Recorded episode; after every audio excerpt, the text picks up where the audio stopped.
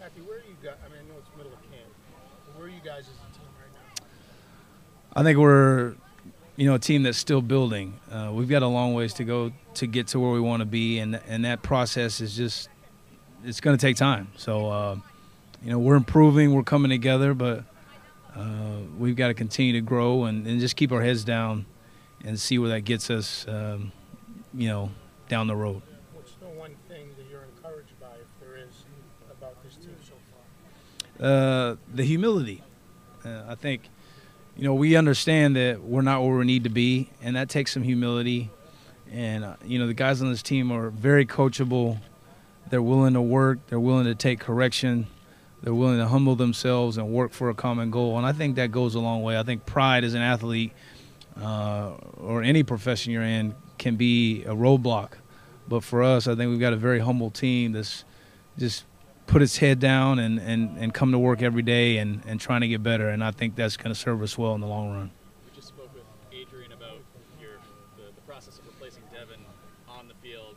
From an off-the-field perspective, from a leadership perspective, how are you guys feeling that, Floyd? I, I mean, we're not going to replace Devin McCourty. And this a guy's a once in a lifetime in terms of uh, who he is as a person, the way he led for this organization, the things that he stood for, what he was able to accomplish off the field.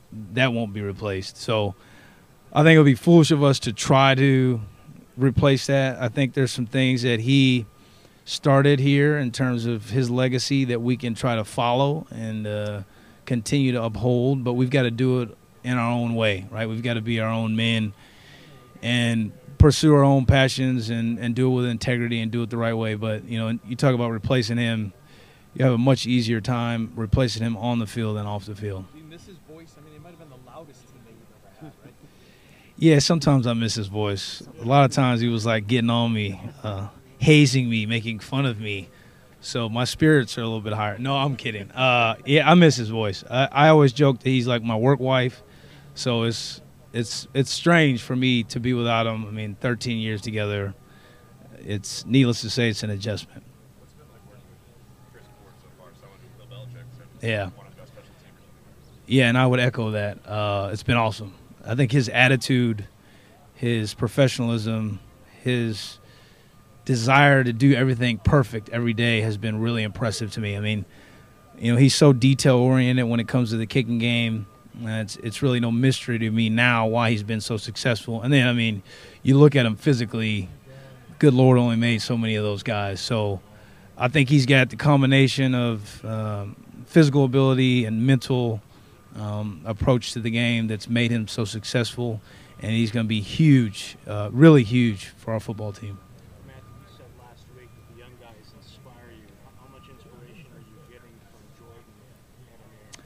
Oh, it's been great. Um, you know, I see a lot of myself in those guys when I first came in, wide eyed, trying to learn, trying to take every rep uh, and, and give it my all, and that's what those guys are doing. And you appreciate that as a veteran player, and I appreciate how hard they've worked since they've been here, their attitude, their approach, and uh, you know, I think both those guys are going to have some some successful years in this league. So we're excited about having them here, and um, you know, I appreciate them working. Let's but let's keep working.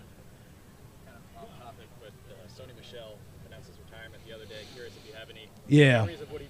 Well, first of all, congratulations to Sony. I mean, um, you know, it's always it's always bittersweet when you see a guy retire, and I know Sony has some injuries and some tough breaks along the way, but uh, I just remember what he did for this football team and helping us win a championship. We really rode him heavily um, in 18, and he delivered for us. And Sony was a guy that didn't say very much, but he showed up, and you knew what you were going to get from him every day. Uh, just consistency as a person and as a player.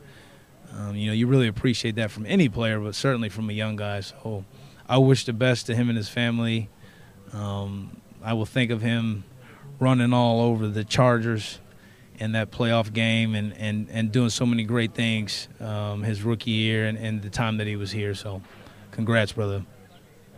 Matthew, your dad played at Jackson State, and the Pats were the only team to pick a player from the HBCUs this year. I was wondering uh, your thoughts on just having some HBCU representation on the roster. Well, first of all, shout out JSU Tigers. I'm like a I'm a Tiger baby. Obviously, my parent, both my parents went there, uh, but it's great to see the HBCUs getting the attention that I think they deserve. There's so much rich history there. Um, you know, you look at kind of the trajectory of those schools. It's sad now that you know they don't get the type of players that they used to get, which I understand uh, why that's the case. But um, those schools mean so much to our community. That means so much to our history, and uh, you know it was great that they're starting to get the attention that they deserve. Obviously, it's great having Isaiah here, um, but you know I know you asked my parents.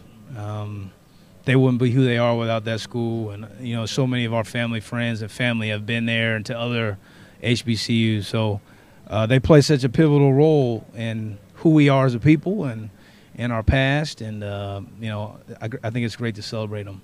Yeah.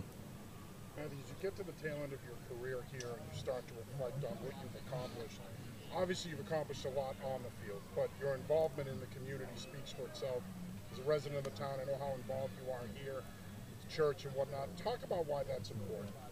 Yeah, I mean, I, I mean that's really uh, what's going to carry eternal value, right? Um, you know what we do on a football field, what I did in 2010 or 2012. Very few people are going to remember that, but I think people always remember your personal touch and interaction with them. Um, I think it's important to be mindful of how we're using our platform and how we're giving back. The Bible says, "To whom much is given, much is required." And I, I, don't think the Lord has blessed me so that my family and I can benefit only. I think He's blessed us so that we can bless others. And that's been how my family's operated. That's been how I've operated since I was a child because my parents did that. So, you know, I, I hope when people think about me, they really don't think as much about what I did on the field because, I mean, there's no real value in that. Um, I think the real value is in you know what you did to make people around you better. So that's been a priority for my family and I. Uh, that's something that we will continue to pursue beyond the game, and and that's really what your legacy is, right? I mean, your legacy is, you know, how you touch other people, how you impact other people's lives, and and you know how you just conduct your business day to day. So, you know me, that stems from my faith, and that's that will always be the number one priority in my life. Speak. No, go ahead. Chris Board. The relationship that exists between players and the community is special teams. Even when you're playing Mhm. on the opposite side. How, how would you describe that to someone? Yeah. Because it's smaller, I would imagine. it's a it's kind of a, a quirky fraternity, right? I mean, we all are familiar with one another. Um, I had never met Chris before this year. You know, I met him after the games, but I knew who he was. Uh, I know his coaches in Baltimore. Uh, Chris Horton and I were roommates, so in college. So I know Chris. I mean, a lot of us talk, a lot of us text.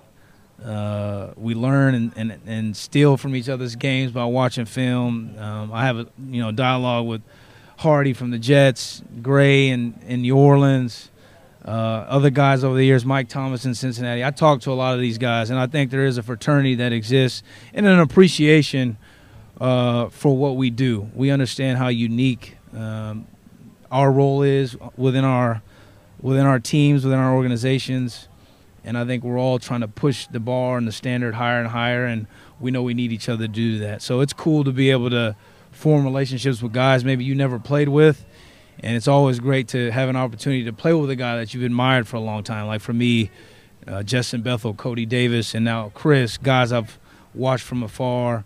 To be able to play with them is pretty special. So. I was just going to say, you, you're talking about the legacy and the stuff that you want to be remembered for, and it's the off the field stuff. Your head coach has said he thinks you're the best special teams player there's been.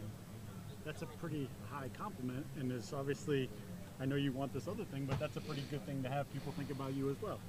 Well, everyone's entitled to their opinion. Um, You don't share it?